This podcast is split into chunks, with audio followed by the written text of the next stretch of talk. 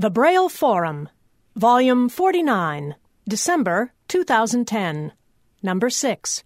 Published by the American Council of the Blind. Read by Nanette Savard in the studios of the Cutting Corporation, Bethesda, Maryland. The American Council of the Blind strives to increase the independence, security, equality of opportunity, and to improve quality of life for all blind and visually impaired people. Mitch Pomerantz, President. Melanie Brunson, Executive Director. Sharon Lovering, Editor. National Office, 2200 Wilson Boulevard, Suite 650, Arlington, Virginia, 22201. 202-467-5081. Fax, 703-465-5085. Website, http://www.acb.org.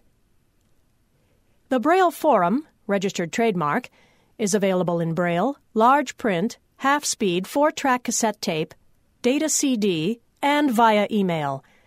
Subscription requests, address changes, and items intended for publication should be sent to Sharon Lovering at the address above or via email to slovering@acb.org. The American Council of the Blind, registered trademark, is a membership organization made up of more than 70 state and special interest affiliates. To join, contact the National Office at the number listed above. Those much-needed contributions, which are tax-deductible, can be sent to Mike Godino at the above mailing address. If you wish to remember a relative or friend, the National Office has printed cards available for this purpose.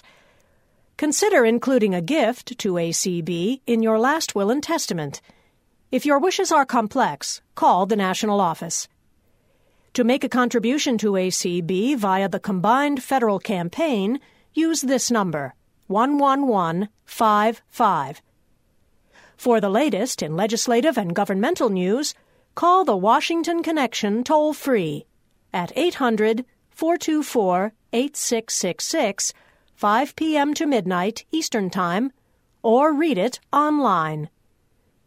Copyright 2010. American Council of the Blind.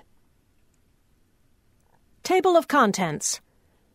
President's Message, ACB and Rehabilitation, What We Stand For, by Mitch Pomerantz. Side 1. SSA says, sorry, no increases in 2011, by Melanie Brunson. Side 1. Convention Comfort Zone, by Teddy Joy Remhild. Side 1. Riding the Rails in 2010, by Donna Rose. Side 1. Doug Powell, You Are an Iron Man, by Doug Powell. Side 1. All That Glitters, by Billy Jean Keith. Side 2. Follow ACB on Twitter. Side 2. In Memoriam, Millie Stokes, by Charles S.P. Hodge. Side 2. Passings. Side 2. Affiliate News. Side 2. Letters to the Editor. Side 2. Here and There, edited by Sue Lichtenfels. Side 3. High-Tech Swap Shop. Side 3. Forum Subscription Notes. You can now get the Braille Forum by podcast. To subscribe, go to the Braille Forum page on www.acb.org. If you do not yet have a podcast client, you can download one from the forum page. To subscribe to the Braille Forum via email, go to www.acb.org/mailman/listinfo/brailleforum-l. Are you moving? Do you want to change your subscription? Contact Sharon Lovering in the ACB National Office, 1-800-424-8666, or via email s lovering@acb.org. Give her the information, and she'll take care of the changes for you.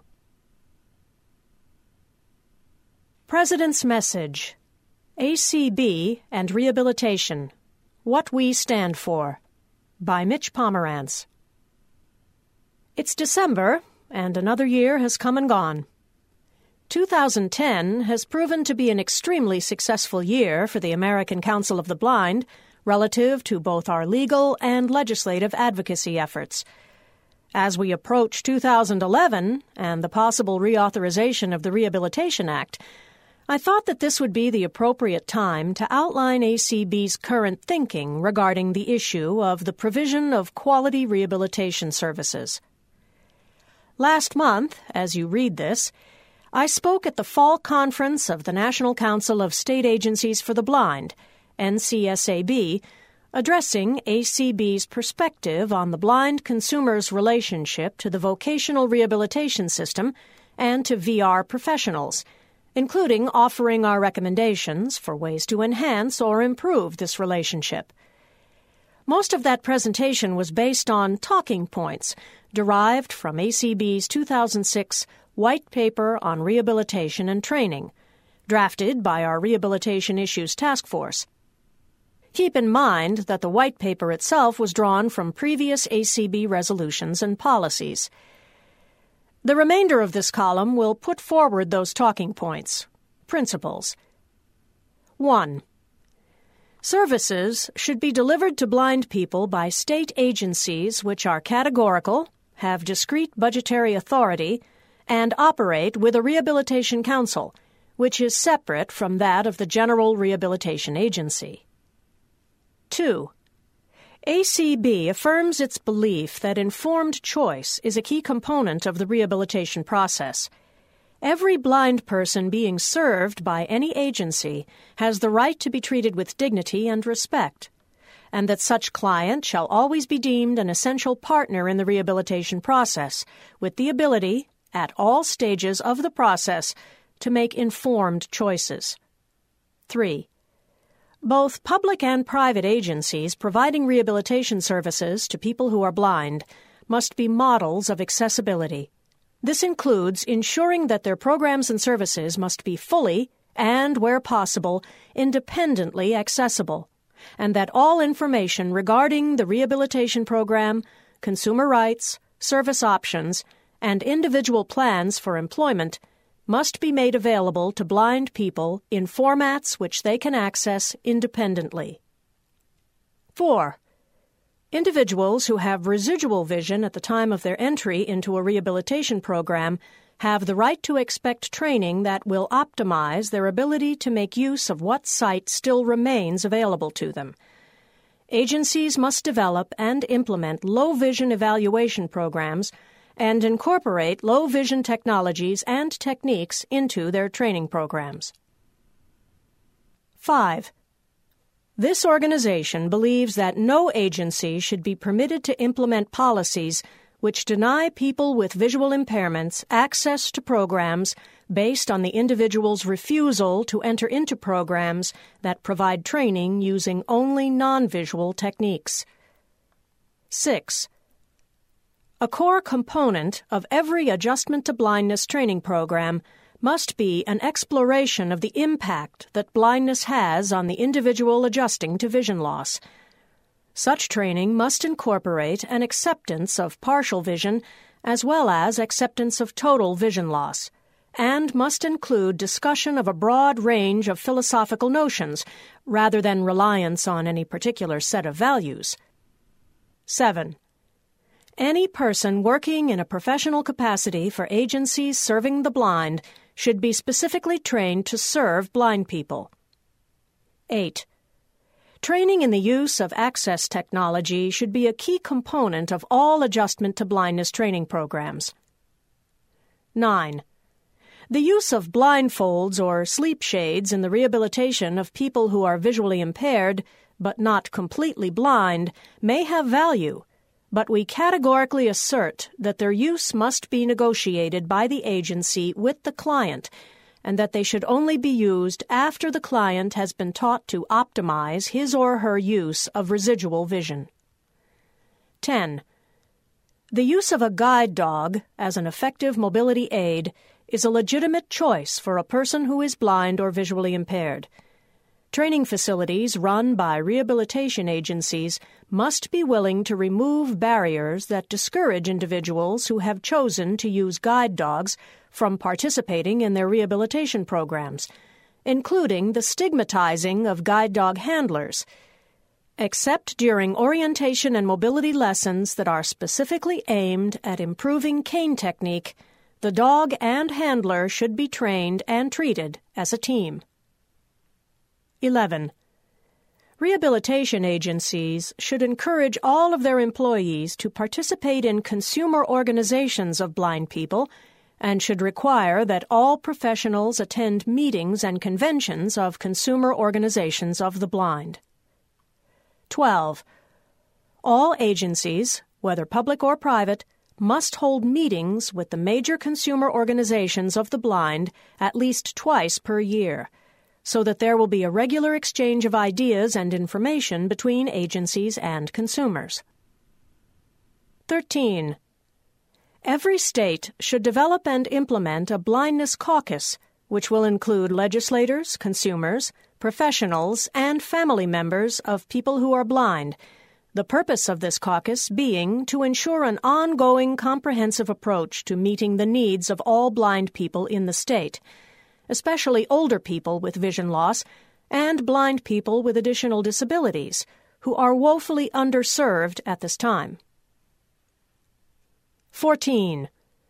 Every state should have an early intervention program designed to serve babies and children with visual impairments.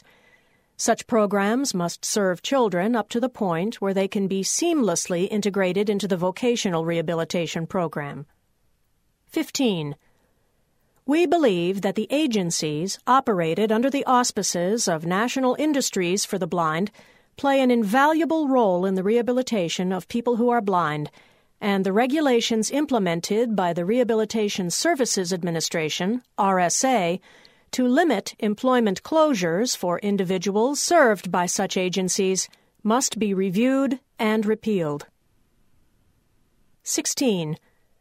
We believe that the Randolph Shepherd program remains an effective and appropriate career option for people who are blind. The RSA, state agencies, and state rehabilitation councils should seek to expand the number of available locations throughout the country and should encourage blind people to consider this career option. That's what ACB believes. Under the able leadership of its new chair, Charlie Crawford, the Rehab Issues Task Force is expanding upon these principles. You will be hearing much more from this task force over the next year and beyond. Donna and I wish everyone a joyous and uplifting holiday season and an even better 2011. SSA says, sorry, no increases in 2011. By Melanie Brunson. The Social Security Administration has announced that for the second year in a row, recipients of Social Security benefits will not receive a cost of living adjustment in their benefits. This is because such adjustments are tied to the Consumer Price Index, which indicates the cost of living. SSA is required by law to increase the amount of benefits paid out to beneficiaries when the cost of living increases. Because of current economic conditions, that index indicates that the cost of living has not increased during the past year. Therefore, the Social Security Administration will not increase payments to beneficiaries.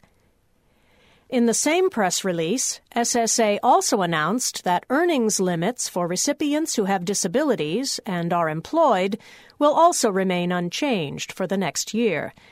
People who receive Social Security disability benefits due to blindness will be allowed to earn up to $1,640 per month, and the earnings limit for all other recipients of disability benefits will remain at $720 per month.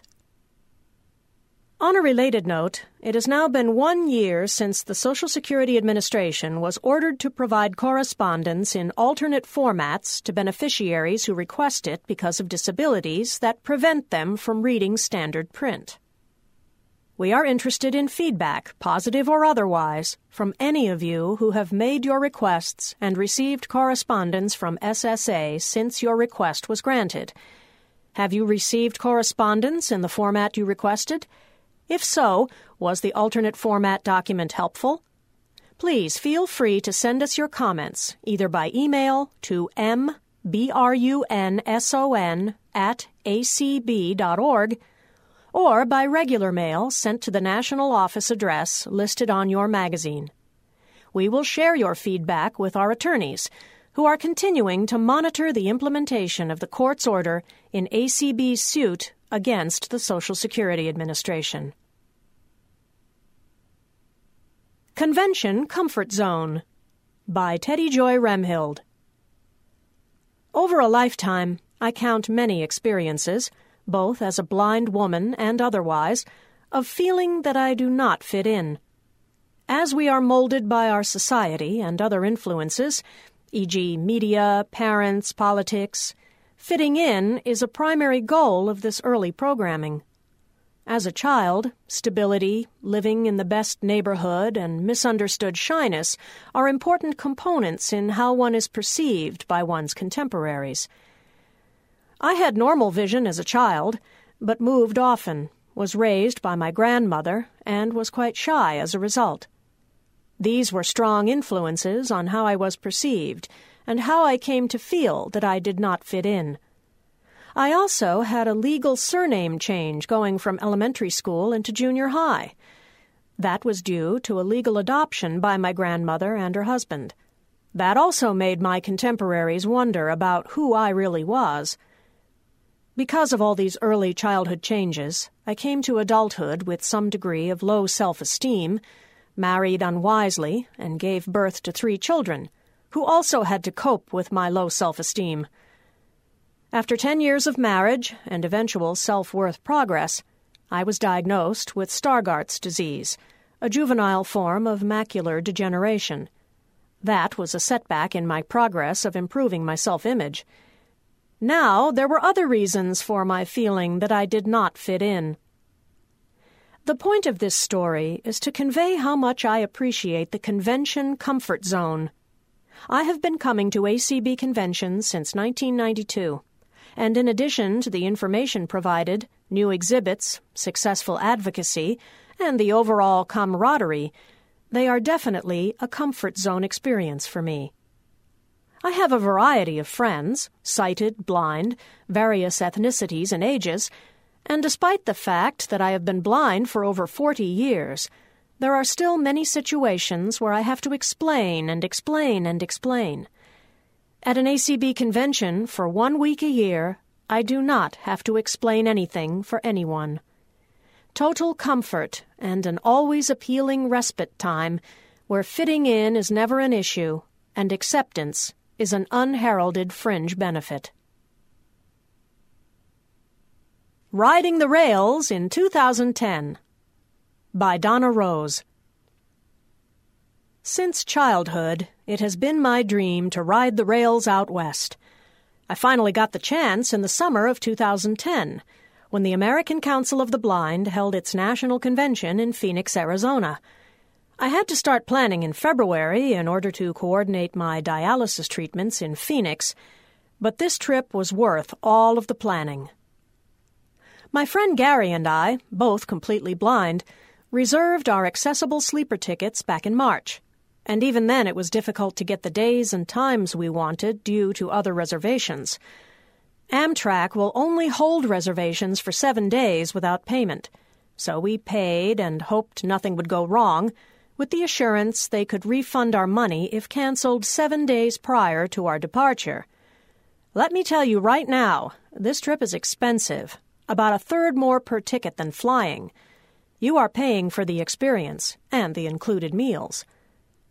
I was really surprised at the number of passengers waiting for our train, when I arrived at the station in East Lansing, Michigan, to meet my friend Gary on the morning of July 8, 2010. I was wondering, does the government know about this? The first leg of our trip was via coach to Chicago, where we would meet our sleeper to Flagstaff. About halfway there, I got up to explore and found myself heading into the cafe car. There were plenty of vertical and horizontal bars to hold on to along the way. This was pretty liberating. I figured I'd better prepare my train legs for the 3 nights we would be on the train coming back home. Gary and I arrived at Chicago's Union Station around noon Central Time. Amtrak staff picked us up at our train car with a Red Cap tram to take us into the station to the Metro Lounge for first-class riders. This seemed to be the only part of Union Station which was air-conditioned. Riding a train is a real adventure. Upon our departure to our next train in Chicago's Union Station, an elderly man began to get very angry at our Red Cap, who was told to stop his cart by another staff member. It was a safety issue, and the man was asked to go around the tram on the other side. His wife tried to stop him as he began to spout out menacingly at the Red Cap, who was trying to tell him he was asked to stop there. Finally, I yelled at the man, "Hey, you are starting to scare us." The man turned around and left, still angry, but griping as he walked away. Unfortunately, the Red Cap told us this happens about once per hour. Call it rail rage. Next, we boarded the Southwest Chief into our private car. Our attendant, who served the rooms in our cars, was extremely helpful, explaining the features of our room and orienting us to areas outside the room. Soon it was time for dinner, and we decided to try the dining car. When you travel this way, you sit with others, that is, if you don't have 4 in your party. We sat with a very nice woman who was on her way to California. She was a very seasoned rider, having taken the trains for about 9 years. She said she wouldn't fly ever again because the train was much nicer. I am beginning to agree with her. Only the dessert was appetizing, though. The rest of the food tasted microwaved. That was disappointing because of all the hype food gets on the Amtrak website. When night arrived, the attendant made the 2 bunks in our suite. I chose to sleep on the top bunk. It was difficult getting in and out of bed, despite the 2 steps up. A harness is available in case the train's motion dumps you out of bed. The bed was very comfortable, but I had a hard time falling asleep. I think I was a little claustrophobic. Once I pushed this out of my mind, I slept pretty well. In the morning, we were in Colorado. I used the shower, which was just a few steps from our accessible room. It was nice and roomy, with a separate place to get undressed. My breakfast sandwich and grits were as disappointing as our dinner the night before, though. We sat with some people who were Amish, but they talked about driving to the station in Chicago, so I asked them, "I thought you didn't have cars." The man replied, "We hire a driver." I couldn't stop myself while smiling. "Isn't that cheating or something?" They did not respond, but I thought this was rather witty. In Albuquerque, the conductor explained the track ahead was washed out, and we would have to wait for an hour before traveling again. Once we did begin to move, we had to go very slowly on the wet track. This put our arrival time behind an hour. We arrived in Flagstaff in plenty of time to get a taxi to the bus station, where we caught the Greyhound bus to Phoenix, which was also running an hour late. We arrived in Phoenix around 2:30 a.m. After getting into our room, I fell into bed and slept until 1:30 p.m. It was now Saturday, July 10th. Before we knew it, the convention was coming to a close. On Friday, July 16th, we took a shuttle from our hotel to the Maricopa Amtrak station, since the scheduled train to return via Flagstaff really didn't work out well. When the Sunset Limited train arrived, it took over 30 minutes to board the large number of passengers waiting. Again, I am thinking to myself, does the government know about this, or do they even care? Is the American government so committed to automobiles that officials can't see the need for expanded train travel?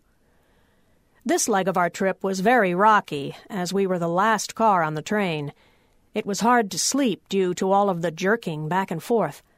The rails seemed to be in poor condition as we wound our way through Texas and into Arkansas, stopping along the way to drop off and pick up more passengers. This was made up by the delicious food we got on the Sunset. But someplace in Texas, our car separated from the Sunset, and the Texas Eagle took us on later that night. The noise from coupling the cars together woke me up. It's a sound similar to two cars colliding, and they don't always link on the first try. Gary had decided to ask to sleep in coach instead of the upper bunk. All other rooms were full. When we scheduled our trip, we were left with the impression the accessible sleeper would have double bed bunks, but that was the deluxe suite on the second floor, not the accessible sleeper. The Amtrak conductor was very helpful finding Gary a more comfortable place to sleep. There are a lot of eccentric people riding the train. Once we ate lunch with an interesting man and woman who weren't related. She acted like a person addicted to painkillers or something, and I argued with the man who didn't believe some people are born with perfect pitch. Of course, this discussion was in response to some incorrect assumptions he had about blindness. Eventually, he got so fed up with me that he left our table. As he left, he said, "Ding, gee." I was amused by this, as was the woman who seemed high. For the most part, we were all having a great time eating and sharing our trip with ordinary strangers. I did not see one hobo on our trip, even though we constantly had to stop for freight trains. Amtrak sold the tracks to the freight industry years ago. My overall impression about the train was a good one. It is slow, but more fun than flying. The meals are good on some trains and not so good on others. It felt safe, but we locked our door at night. The attendants were very helpful, but also very busy. When you walk on a traveling train, keeping your balance can be tricky. Bumping into people is much more accepted than when you are on the street. And I caught myself with a little train lag from the 3 time changes. All in all, it was a really great time I would recommend to anyone looking for a bit of American adventure, and worth every penny. Doug Powell, You Are an Iron Man, by Doug Powell. Yes, I completed Ironman, Wisconsin, in 16 hours, 7 minutes. Not as fast as I wanted, but still a tremendous accomplishment. I put in a lot of hard work, and it paid off. But it wasn't all rainbows and lollipops. As a matter of fact, I had been really frustrated the last couple of months. I joined the triathlon team with the hope that finding guides for critical workouts during my Ironman quest would be easy. The reasoning went, there are 65 or so of my teammates doing the same race, so we will be doing the same training, and it should be easy to find people to run and ride the bike with. Very logical, but in reality, very wrong. End of Side 1. Side 2. The Braille Forum, Volume 49, December 2010, Number 6. This side contains All That Glitters by Billy Jean Keith. Follow ACB on Twitter. In Memoriam, Millie Stokes by Charles S.P. Hodge. Passings. Affiliate News. Letters to the Editor. Continuing with Doug Powell, You Are an Iron Man, by Doug Powell. Another line of thinking was that people were not riding with me because my tandem was 17 years old, kind of worn out, and far from the leading edge in technology. So if I bought a new tandem, people would be much more willing to ride with me. The new bike sat on my porch, unused, for over 3 weeks. I climbed on my old single bike, mounted on a stationary trainer on my back porch, and rode from 4 to 7.5 hours. Thank goodness for my Victor Reader stream. Where were my teammates? Most of the non-Ironman folks were afraid of trying to pilot a tandem, and the long distances were beyond their skills and training goals. My guess about the Ironman registrants is that they were as scared of the race and not finishing as I was, and couldn't get over their fear enough to see that they could get their training in as well on the front of my bike as they could on their own. So, in the long run, their fears outweighed their hearts, and the blind guy was left behind. If something similar has happened to you, raise your hand. Yeah, everyone can put their hand down now. But let's be honest. How many times have we had fears that got in the way of our reaching out to help others in a way they really needed? Getting back to me and my stationary bike, why did I do such a crazy thing week after week? Why didn't I just say, well, if they're not going to help, I can't or won't bother? Because I didn't sign up for the Ironman with the condition that I have people to train with. I promised myself that when I jumped in the water the morning of September 12, 2010, I would have put in the preparation to be able to cross the finish line, regardless of the circumstances. If it was hot, I'd trained for it. If it rained, I'd trained for it. They may have run out of nutrition at the aid stops. I'd planned for it. And I'd done my very best to prepare for the long bike ride and run. The bottom line was that when I crossed the finish line, there would be no doubt in my mind that when the announcer said, "Doug Powell, you are an Ironman," regardless of whatever support I had needed to get me there, I deserved the title Ironman. Applying this to everyday life, when all of us can walk into our jobs, or a job interview, or a politician's office, or anywhere we are challenged, with a you-can-count-on-me-no-matter-what attitude, and follow through on that promise, there will be a new reality around how society thinks of blind and visually impaired people. By the way, speaking of challenges, probably the hardest one of all, forgive those folks who didn't step up when it was important. It takes something extra to acknowledge all of our frailties and be able to celebrate our successful finishes together, and empathize with their hidden disabilities that prevented them from helping when I needed it.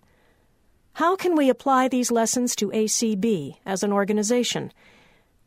We in ACB, and I mean all of us, support each other to give everything we have to make life better for blind and visually impaired people in the world.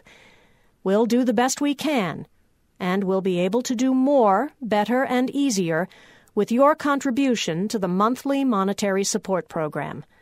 So call the Minnesota office today at 1-800-866-3242 to enroll.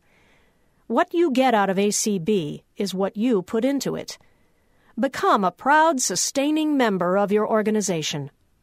And thank you for your support of my Ironman quest and my quest to help ACB have a strong, continuous financial base to enrich blind people's lives in the world. All that glitters. There's gold in them thar tickets, and someone reading this will find that gold. It could be worth $5,000, $1,000, or $500. The tickets are to fund the Braille Forum, and the winners will be announced on July 22, 2011. Every ACB board member is participating in this effort by buying and selling tickets. You do not have to be there to win. Only a limited number of tickets are being printed. They cost $50 each. Why not get together with up to 4 friends and pay $10 each to be in the drawing? If you have a friend or relative who already has everything, buy them a ticket as a holiday surprise. Every ticket you purchase is tax-deductible. If your affiliate or special interest group, or you personally, can support the Braille Forum, call ACB's financial office toll-free at 1-800-866-3242.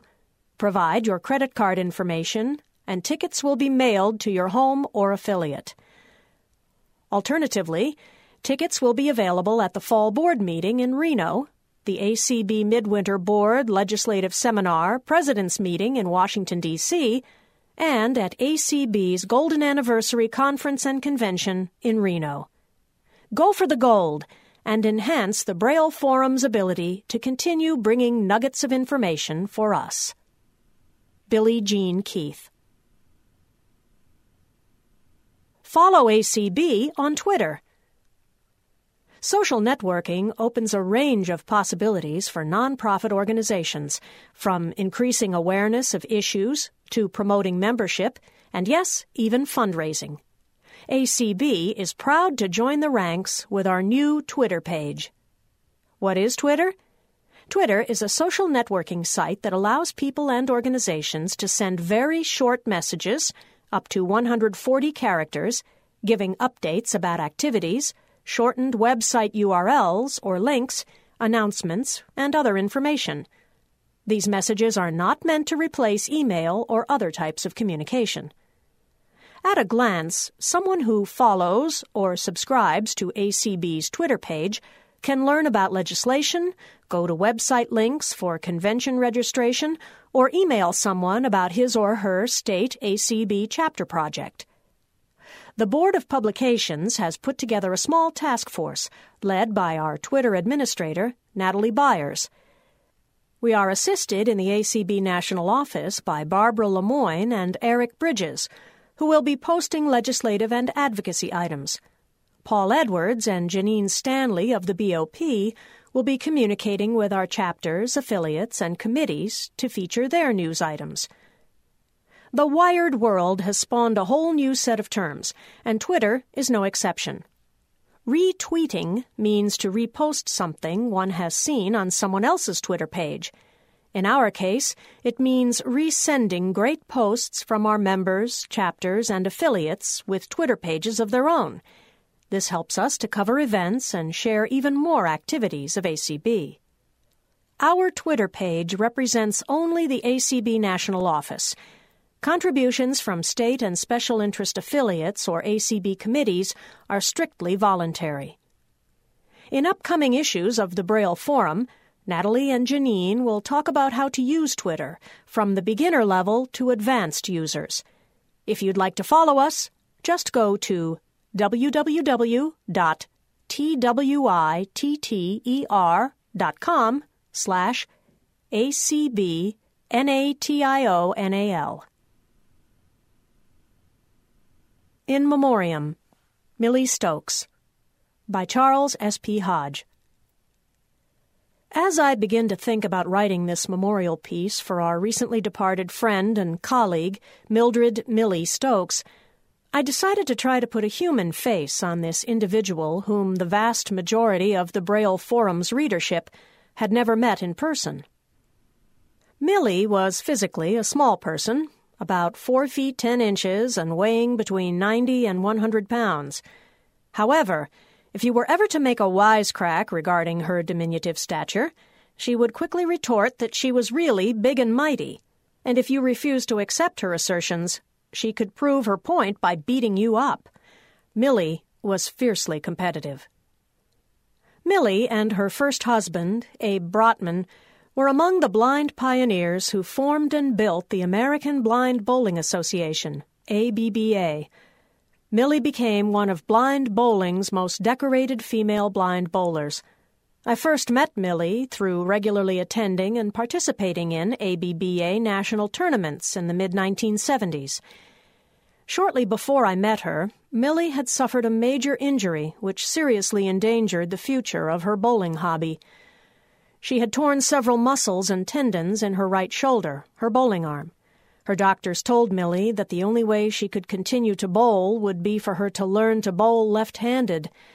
While this alternative posed several imposing challenges, and even though her doctors were quite skeptical that Millie could ever return to her medal-winning competitive form, she took the skepticism of some as a challenge. First, she had to go down from the 14-pound ball she had used right-handed to a 10-pound ball, which she could comfortably use left-handed. The next challenge was to move her approach at least a couple of feet to her right, thus getting away from the guide rail, which is typically set up for most blind bowlers on the left side of the alley's approach to the foul line, allowing Millie to arrive just short of the foul line with her left-handed release point at the center of the foul line. Through hard work, much experimentation, and dogged determination, within a couple of years, Millie did return, even as a remade left-handed bowler to her form as one of the best female blind bowlers in the ABBA. While she was not a clothes horse, Millie had excellent taste in clothing and accessories. Her clothes, shoes, belt, pocketbook, and purse were beautifully coordinated for matching color, tone, and texture. Millie also had a fine taste for jewelry, especially precious gems. When Millie went to an event, such as the banquet at an ACB National Convention, or to less formal social gatherings such as parties, which she became legendary for hosting at ACB National Conventions, she would always be dressed elegantly for the occasion, with just a hint of flirtatiousness. She loved a good party, and she hosted many of them. While her drink of choice was top-shelf brands of scotch, her fuzzy navel cocktail, made primarily of peach schnapps and orange juice, became a fixture at Millie's Place, which she hosted at national conventions. She loved having fun, even telling a ribald joke on occasion, which would prompt a hearty laugh from the entire room. Without telling too many out-of-school tidbits, I hope that I have put a human face on this truly extraordinary woman and fighter and advocate for the rights of all blind people everywhere. She was born Mildred Louise Van Dorn in Bethlehem, Pennsylvania, on March 2, 1927, and she died under hospice care at her home in Arlington, Virginia, on the evening of September 6, 2010. She graduated from the Overbrook School for the Blind in the class of 1947. Millie is survived by her son, Louis Brotman of Philadelphia, Pennsylvania, her granddaughter, Nyla Waldone Hughes, also of Philadelphia, a great-granddaughter, Rhiannon Thomas of Jacksonville, Florida, as well as by two married nieces who both reside in the Allentown, Pennsylvania vicinity. Millie was a life member, and she accumulated many other ACB credits to her name that are too numerous to list separately in these pages. Her red hair and spunkiness are memories that will remain vividly etched in the hearts and minds of those who were fortunate enough to have met and worked with Millie during her long and productive lifetime. Passings. It has come to our attention that we are rapidly losing members of our community, friends and supporters of ACB. In order to honor these people whose lives have impacted us in large and small ways, we are publishing this column. See below for the format in which to submit information. Hunt, Anna Marie Lovejoy. Anna Marie Lovejoy Hunt died unexpectedly at her home in Scott Depot, West Virginia, on the evening of July 5, 2010. She was born in Palermo, West Virginia, on August 15, 1925. Anna Marie is well remembered by her many friends as a longtime member of the National Association of Blind Teachers, the American Council of the Blind, and the Mountain State Council of the Blind. After graduating from the West Virginia School for the Blind in Romney, Anna Marie attended Glenville State College in Glenville, West Virginia, for 2 years. She then transferred to Marshall University, graduating in 1950 with a bachelor's degree in music and English. Anna Marie Hunt was one of the first blind people to hold a full-time position as a public school teacher in West Virginia.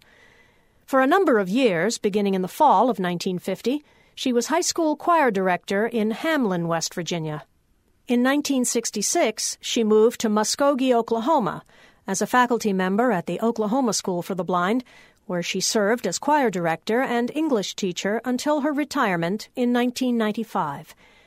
Anna Marie was an accomplished pianist and vocalist, as well as an outstanding teacher who received a number of awards recognizing her professional achievements and those of several choirs that she directed over the years.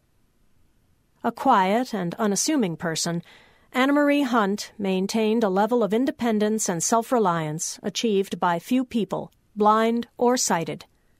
She will be greatly missed. Ketterling, Lester. Lester Ketterling, a past president and treasurer of the North Dakota Association of the Blind, passed away on March 6, 2010. He was also an active member in the American Association of Visually Impaired Attorneys. It is a privilege for me to say that Lester Ketterling was one of my best friends. He is a great example of a person who, although was blind, achieved much in life. He was a graduate of the University of North Dakota Law School and North Dakota School for the Blind. He was a practicing attorney, was city attorney for the city of Westhope for many years, served as a county justice, and was elected for 3 terms as district judge in the Bottineau area. I will miss Lester's humor, his laugh, and his intellect. These were traits that were often mentioned at his funeral at First Lutheran in Bottineau on March 13th. What was so impressive about his funeral was that all the justices of the North Dakota Supreme Court made a point to attend his funeral. To do so, they had to drive as a group from Bismarck because the fog that morning was so thick that they couldn't fly in. This alone tells me that it is quite apparent that he and the legal work he did were valued and appreciated by many in the state. What I liked so much about Lester's personality was not only his wit, humor, and intellect, but also his sincerity. I also knew him as a very caring and generous person. I thank God for the privilege of having known Lester. My deepest sympathies to his wife, Eunice, his son, Jeremy, and the extended Ketterling family. Alan Peterson. Obituary format. When submitting material for this column, please include as much of the following information as possible. Submissions must involve dates no more than 6 months from intended date of publication. Name: first, last, maiden if appropriate. City of residence, upon passing. State or province of residence, upon passing. Other cities or states or countries of residence, places where other blind people may have known this person. Occupation. Date of death, day if known, month, year. Age. ACB affiliation, local, state, special interest affiliates, or national committees. Affiliate news. Accomplishing change for blind Minnesotans.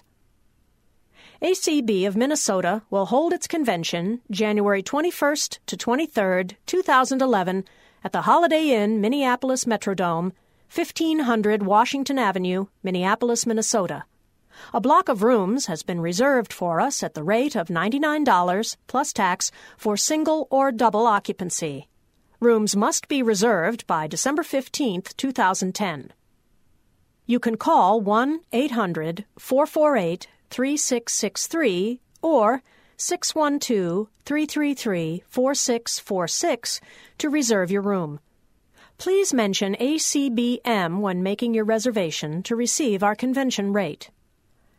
The complete convention package costs $50, which includes breakfast Saturday and Sunday morning and the Saturday evening banquet. The convention begins Friday evening. Come mingle and pick up your convention program between 4 and 7 p.m. At 7 p.m., activities begin. You can learn to play the piano with Shanta Hejmadi of Simply Music or play audio darts with Sam Jasmine. Both Saturday and Sunday will begin with breakfast at 8 a.m. Speakers include Richard Strong, Director of State Services for the Blind, John Davis, Superintendent of the Minnesota State Academy for the Blind, Lane Waters, Stuart Holland, Manager, Minnesota Radio Talking Book Network, and Nancy Prusing, Visually Impaired Services Coordinator for the Veterans Administration. In addition, we will hold an employment seminar featuring Pam Brown, Director of Workforce Development for State Services for the Blind, and Walter Waronka, LifeTrack Resources. We also plan to host a legislative roundtable so you can hear what your state legislator has to say and ask questions. And don't forget exhibits. From 4 o'clock until 6 o'clock, come and visit our vendors. We'll have everything from the latest technology to jewelry, candles, and dog treats. The banquet begins at 7 p.m.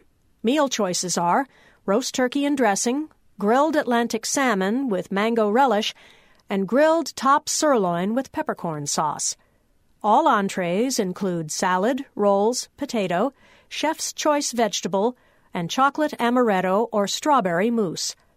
Our banquet entertainment will be readers from the radio reading service reading excerpts from their favorite books. On Sunday after breakfast, we will hold our January quarterly membership meeting. The convention will end by noon on Sunday. To register, send a check to our post office box. Please indicate your banquet choice when you register. Registrations or requests to register at the convention should be received no later than January 10th. If you have registered or indicated that you plan to register at the convention and find you are unable to attend, contact us by January 15th. Payment for the convention should be sent to ACBM, Post Office Box 7341, Minneapolis, Minnesota, 55407. For more information, contact Janet Dickelman, phone 651-428-5059 or email janet.dickelman@gmail.com. Mountain State Council Convention, a success. The Mountain State Council of the Blind, MSCB, held its annual convention September 17th to 18th at the Wingate Hotel in Charleston, West Virginia. The convention began with an informative student seminar, which was attended by 4 students and 2 teachers of the visually impaired. Discussions included the following topics: career research, identifying and resolving conflict in school and social situations, and the benefits of exercise for maintaining good health and relieving stress. Friday afternoon and evening, convention attendees had the opportunity to browse exhibits. Exhibitors included Jack Wood from WinTech, John Moretto from Envision America, and Linda Yost from the Job Accommodation Network. A talented group of musicians from the Charleston area entertained us on Friday evening by playing bluegrass and southern gospel music. On Saturday morning, 4 excellent speakers presented us with some valuable and timely information. Chuck Huss from WVDRS updated us on the low vision driving program. Darren Burton from AFB Tech informed us of the process used for evaluating mainstream products and working with the companies to make them more accessible. He also demonstrated some cell phones and electronic book readers. Marcia Springston, a blind potter, informed us of what is involved in making her own pottery and selling it. The final speaker of the morning was ACB President Mitch Pomerantz.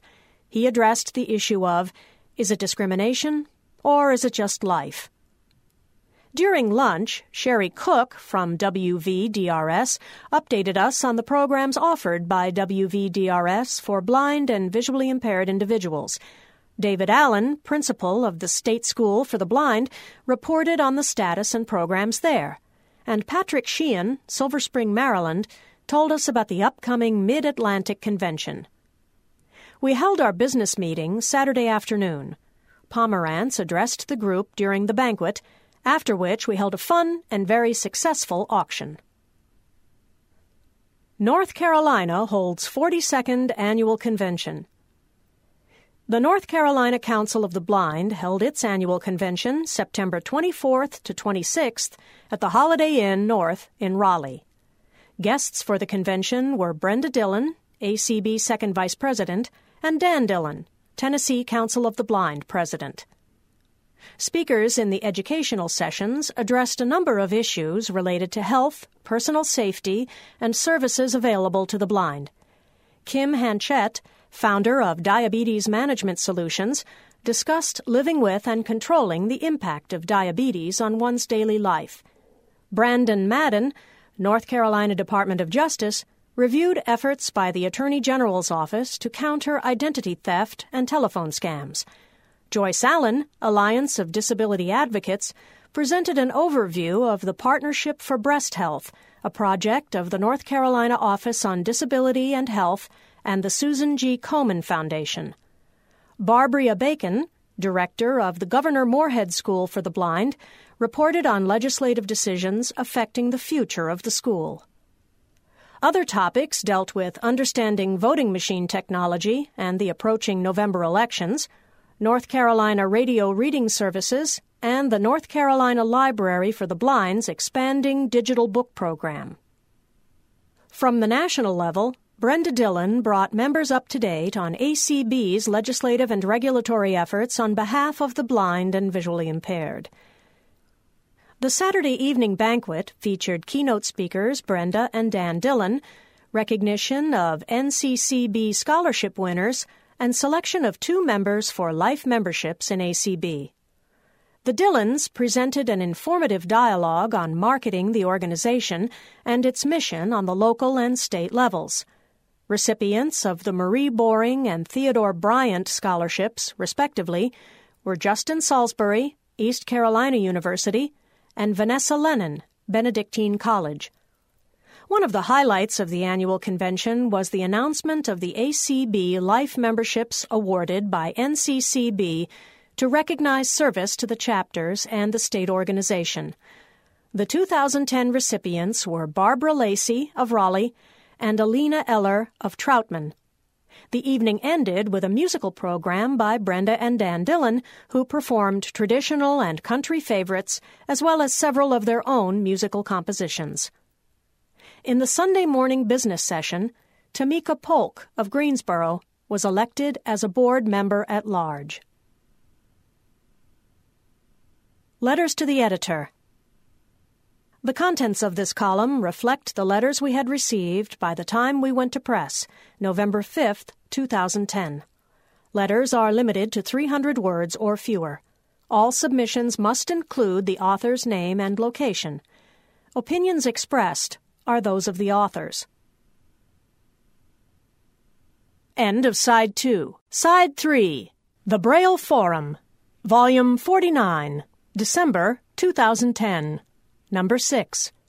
This side contains Here and There, edited by Sue Lichtenfels. High-Tech Swap Shop. Continuing with Letters to the Editor. In response to President's Message, School Days, Dark Days for Blind Children. Mitch Pomerantz's message could not have come at a better time. As a teacher at the California School for the Blind, I have seen many a student who is in our facility mainly because of the reasons that Mitch outlined. The school is the only residential school for the blind in California. It brings in blind and visually impaired children from all over California. Those students who stay with us receive a disability-specific IEP. These children often live in very small, semi-rural districts where a Braille and O&M instructor are almost non-existent. Other students came to us because they were receiving itinerant vision services at the elementary level, but not at the middle school or high school level. Then there are those students who come simply because their parents, and even some of the districts, have only recently heard of our school. A bill passed last year automatically makes CSB part of the referral packet of a child being referred for vision services. Yet while CSB should be a place on the continuum, it should not be the only place. Educating a child at CSB is extremely expensive. Not only are we using specialized equipment and specially trained personnel to work with these children, but we are housing them, providing 3 meals a day, and even flying them home on weekends and holidays. While I want to see as many students as possible come to CSB, I do not want them to come just because there is nothing for them in their own districts. A residential school for the blind is not for everyone.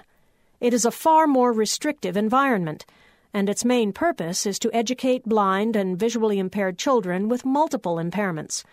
Having a mix of kids who are high-functioning enough to make it in their home districts at some point, and those kids who cannot, is not all that easy. Elisa Chaddo, Alameda, California.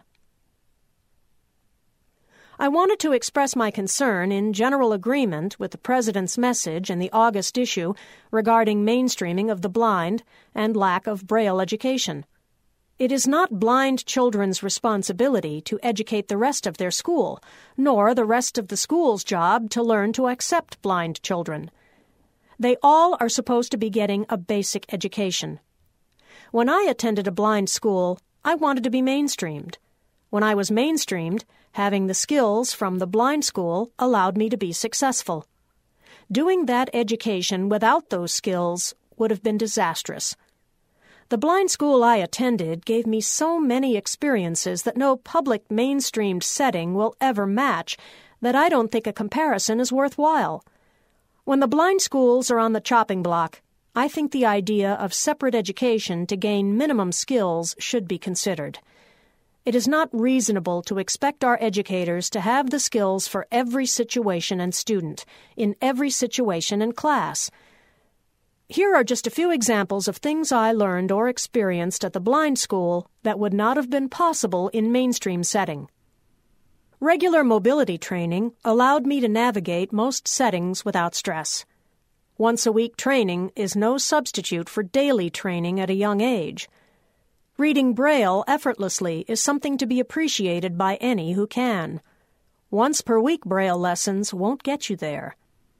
Physical education, including bowling, swimming, archery, and wrestling, was available with instructors who expected you could do it. Home economics taught good cooking skills, made me sew on buttons, etc. This just won't get done in most mainstream settings. Band was great, but getting teachers to provide Braille music is not easy, and we all can't memorize the music. So we need to revisit the separate education concepts again, without the false hopes and expectations we may have from philosophies. Alan Hoffman, Fredericksburg, Virginia. Regarding Social Security's accessible formats, I am writing in regards to the decision that was made in the case ACB versus Astru. I chose to have letters sent to me in Microsoft Word format. When I receive the CDs and read the information using my preferred screen reader, I feel very independent. Knowing the decisions Social Security is making regarding my SSI payments and the reasons behind those decisions is very empowering. In the past, I had to rely on someone to read the information. Individuals who are not knowledgeable about the rules and regulations of SSI tended to stumble and stutter their way through the letter. As a result of having the letter in a format I could independently access, I felt much more in control of the decisions that were made in my case. Thank you for all the work you do to advocate for Americans who are blind or visually impaired. Alexis Reed, Rochester, New York. Here and There, edited by Sue Lichtenfels. The announcement of products and services in this column does not represent an endorsement by the American Council of the Blind, its officers, or staff. Listings are free of charge for the benefit of our readers. The Braille Forum cannot be held responsible for the reliability of the products and services mentioned. To submit items for this column, send a message to info@acb.org or phone the National Office at 1-800-424-8666 and leave a message in Sharon Lovering's mailbox. Information must be received at least 2 months ahead of publication date. Dreidel in Braille.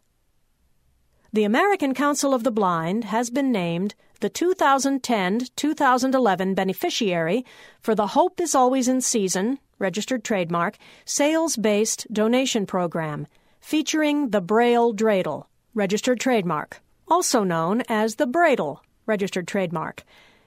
This donation program was created by Marcia Plafkin-Hurwitz, the founder and owner of Art as Responsa, registered trademark.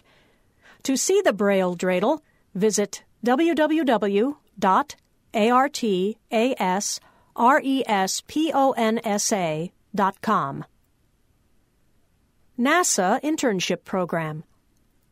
NASA is seeking internship applications from students who are blind or disabled. Applicants must be 18 or older, be at least an incoming freshman at an accredited college or university, have a minimum GPA of 2.8, and be interested in the fields of science, technology, engineering, or math. A listing of available internships and the application are posted at http://intern.nasa.gov. Applications are due by February 1, 2011, for the 10-week internship that will run from May 31st through August 5, 2011. Since internships are available at all NASA centers nationwide, students are encouraged to specify their preferred centers. If you have questions or need assistance with the application, contact Kenneth Silberman at 301-286-9281 or kenneth.a.silberman@nasa.gov. National Achievement Awards. RFB&D is now accepting applications for the 52nd Annual National Achievement Awards. College seniors who are blind or visually impaired are encouraged to apply. 9 scholarships will be awarded at 3 financial levels, 3 each in the amounts of $6,000, $3,000, and $1,000.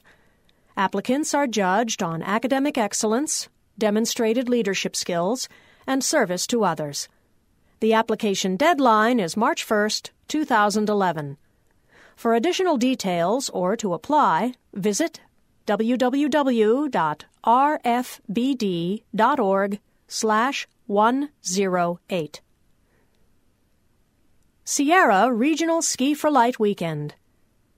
Sierra Regional Ski for Light will hold its 19th annual cross-country skiing and snowshoeing weekend, March 12th to 14th, 2011, at the Tahoe Cross-Country Ski Area in Truckee, California. Lodging will be at the Truckee Best Western. Skiers from novices to advanced are welcome. To learn more, contact Cindy Quintana, SRSFL Skier Coordinator, at 530-483-2948 or CINDYQ12345 at sbcglobal.net. Resource for Diabetes Help. Through the Maxine and John M. Bendheim Center for Diabetes Care, the Jewish Guild for the Blind in New York City offers a continuum of preventive care, treatment, and education to individuals with diabetes in order to improve their quality of life, prevent or minimize the complications of diabetes, and preserve remaining vision. Some of the center's services include one-on-one consultation, support groups, and classes on diabetes self-management. For more information on dealing with diabetes and vision loss, visit www.programs/CLINICAL_DIABETES.ASP. NLS receives Apex Award. The 20-page booklet, Talking Rooms, Walking Through History at the National Library Service for the Blind and Physically Handicapped Headquarters, has received an Apex 2010 Award of Excellence in the One-of-a-Kind Government Publication category. Talking Rooms portrays the history of library service to blind and physically handicapped individuals by taking readers on a tour of the NLS headquarters in Washington, D.C., and highlights the program's development from the use of phonographs to the recently released digital talking book players. Program Director Honored. Janine Palazza, Program Director for Guild Care Buffalo, was recently honored as Outstanding Member of the Year by the Adult Day Health Care Council, a New York statewide organization.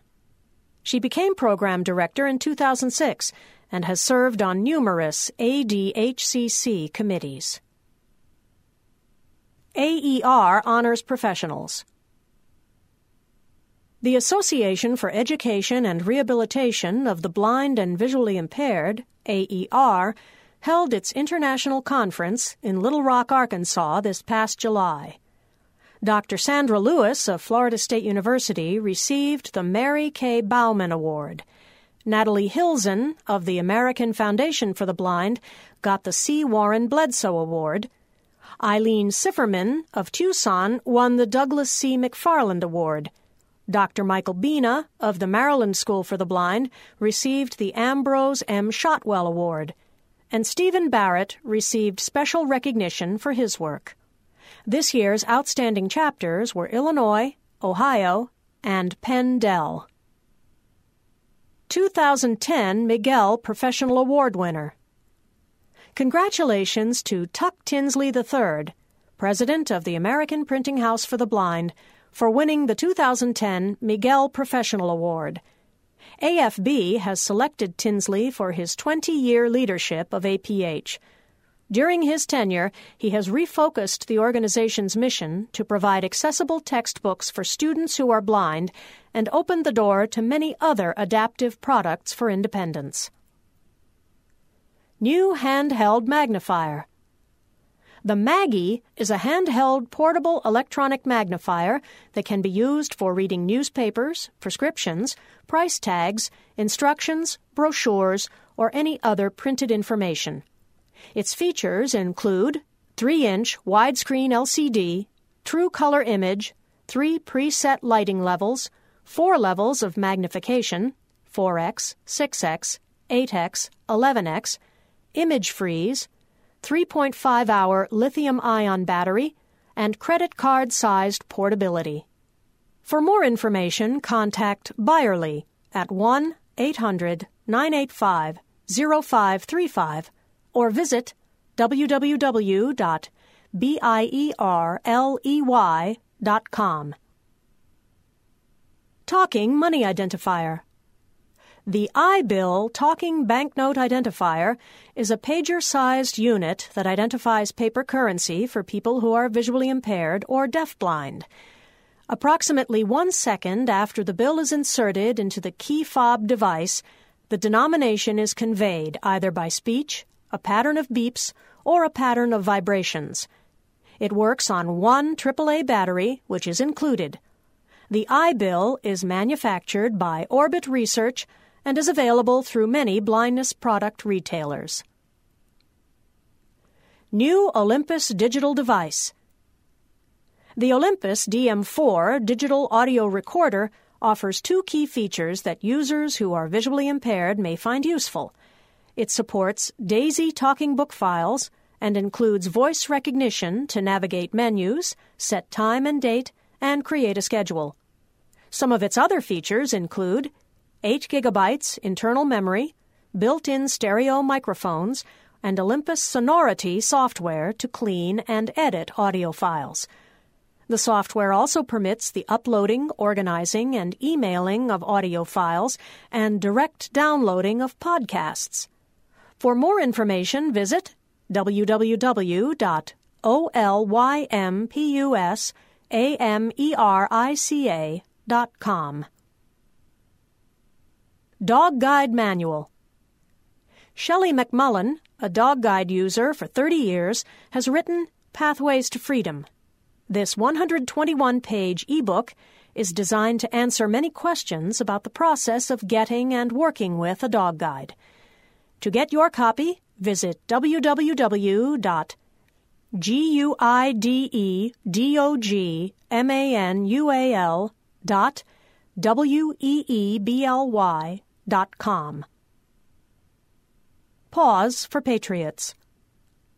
Southeastern Guide Dogs offers several services geared to meeting the needs of injured veterans. Its Pause for Patriots program trains dog guides for veterans who are visually impaired or multiply disabled. Companion dogs trained at Southeastern are placed with veterans who experience post-traumatic stress disorder, PTSD. Southeastern has also placed therapy dogs at the Walter Reed Army Medical Center and the National Naval Medical Center. In an effort to raise funds for this program, This fall, Lieutenant Colonel Kathy Champion, a graduate of the guide dog school who is legally blind from a virus she contracted while serving in Iraq, will lead a team of puppy raisers and volunteers in the Women's Half Marathon of St. Petersburg, Florida, on November 21, 2010. For more information, call 941-729-5665 or visit www.guidedogs.org. Resource for Jewish individuals. Yismehu is a nonprofit organization that provides Jewish enrichment services for people who are blind or visually impaired. It offers distance education courses on Hebrew, Jewish identity, and religious education, camps where attendees participate in liturgy, text study, music, and art, and on-site educational workshops to facilitate inclusive practices in Jewish organizations. For more information, visit www.yismehu.org, call 503-391-7754, or email info@yismehu.org. High-tech swap shop. For sale.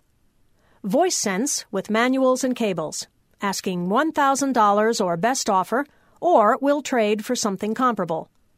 Send an email message to rp5137@frontiernett.net or call 916-834-8957.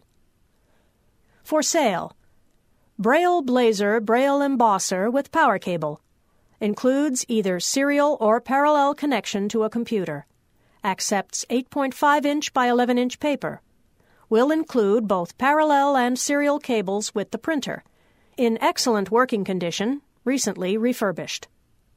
Asking $500 or best reasonable offer plus $50 shipping. For more information, contact Don Risavy by email djrisavyjr@cox.net or by cell phone 850-208-1923. For sale. Magic Screen Enlargement Software with Speech, asking $400. Olympus Digital Voice Recorder, model WS-110, asking $75. MS Office Pro 2000, asking $50. MS Office Pro 2003, asking $150. Music CDs with a variety of music, including hard rock, alternative, and pop, 80 CDs, asking $100. MedCenter Your Minder with Personal Recording Alarm Clock, $20. Atomic Wristwatch, $5.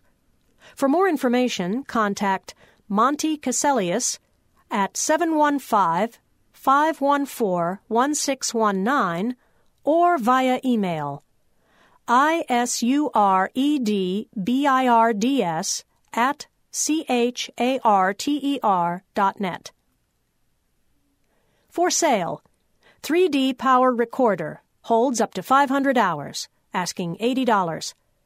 Call Rosemere Rodriguez at 714-865-5555. For sale. Perkins Brailer, includes dust cover. Dymo tape labeler with one roll of tape included. Slate and stylus. None of them have been used. Asking $550 or best offer.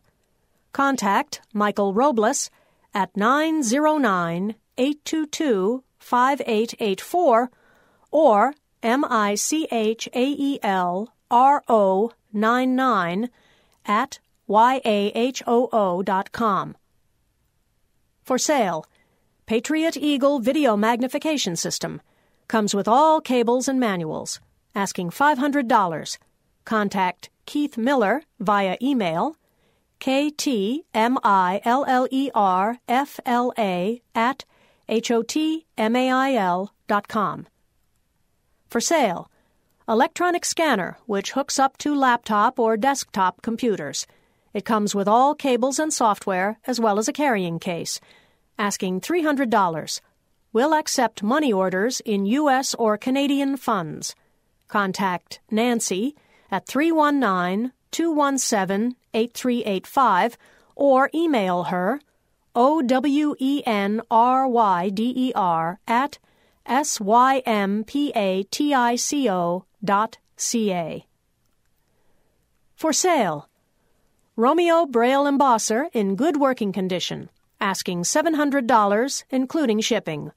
Contact Tom at sportsnut1945@yahoo.com or 941-426-2499. For sale. Gently used Aladdin Ultra CCTV in very good condition. Comes with a 17-inch monitor, user's guide, easy-to-use lever, adjustable drag and lock margin stops, and all cables. Asking $750 for the CCTV, plus $75 for shipping and handling. Prefer payments via PayPal or money order. Will accept check if absolutely necessary, and ship once the check clears.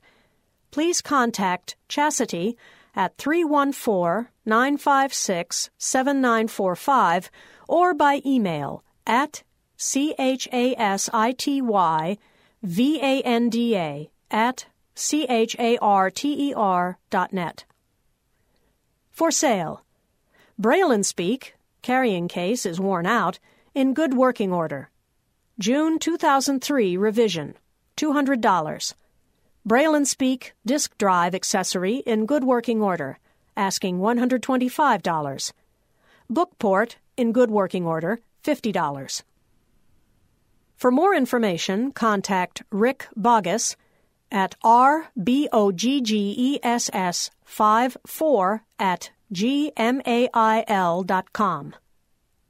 For sale, VoiceNote M-Power with a QWERTY keyboard. Also includes carrying case with shoulder strap, KeySoft version 7.0, and its software CD.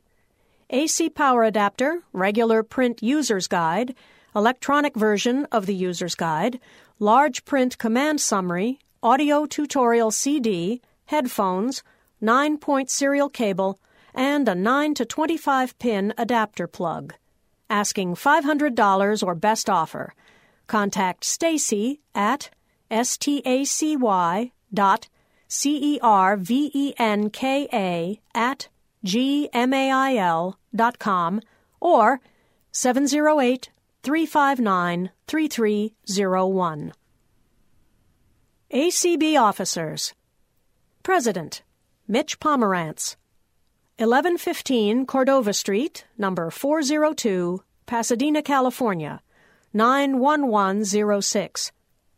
First Vice President, Kim Charlson, 57 Grandview Avenue, Watertown, Massachusetts, 02472.